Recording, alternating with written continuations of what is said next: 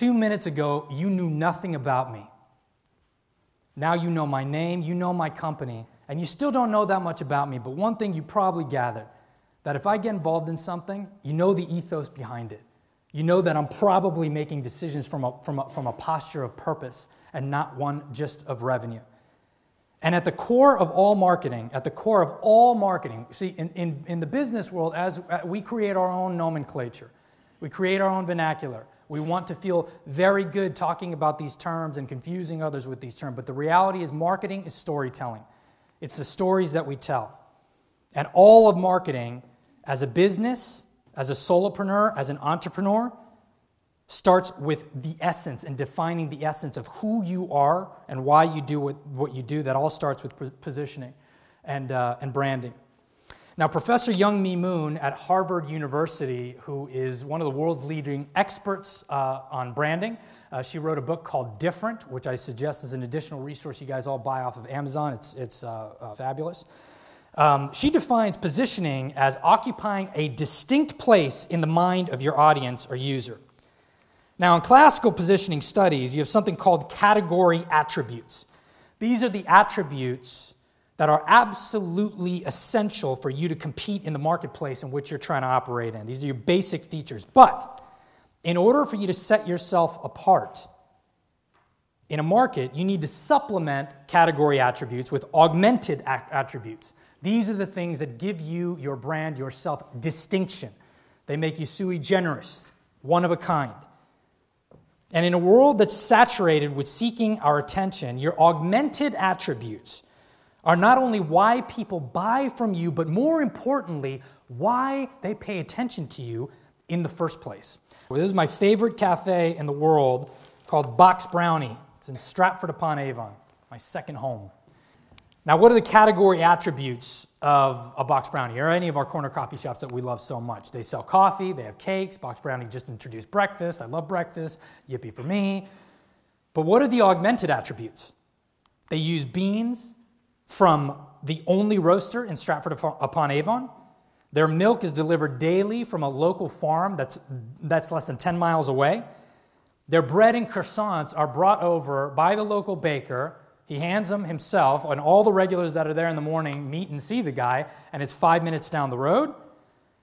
And there's a woman in Stratford upon Avon, which we've uh, uh, affectionately called the Cake Lady, who makes the most despicably gluttonous bakewell that you could possibly imagine. It is unbelievable. And everybody knows about this woman, and Ben has procured her services to provide all his cakes at, at Box Brownie. Now, why do I go to Box Brownie? I go to Box Brownie because of the category attributes, right? They have coffee, they have breakfast, they have things to eat, but why do I care? Why am I sitting here talking to you about it? Why do I tell all my friends about it? It's augmented attributes. Because my friend Ben, who runs Box Brownie, everything he does is handcrafted, is local, is intentional, and is deliberate. And those are the reasons why I talk about them. Now, within positioning studies, there are all different types of postures an organization get, can get into. I cannot go into detail uh, because I'm probably already going to ramble on past my deadline.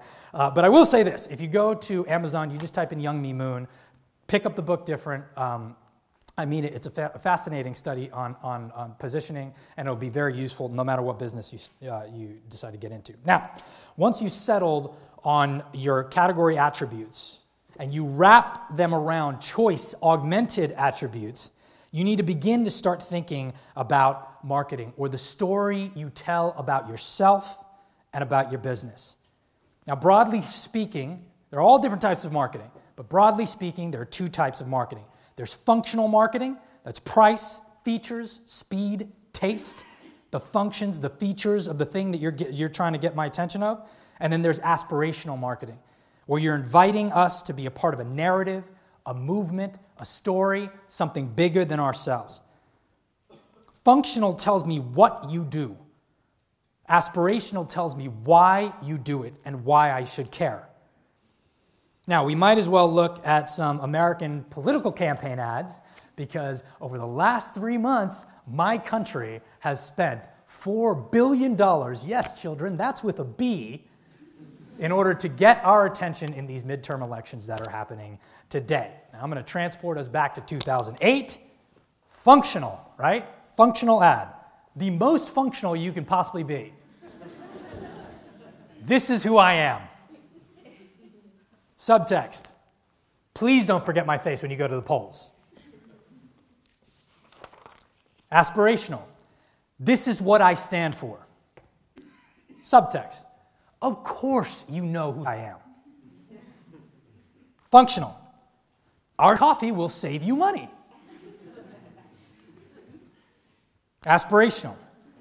Our coffee will change your life. Box underscore brownie again. See, these boys know what they're doing.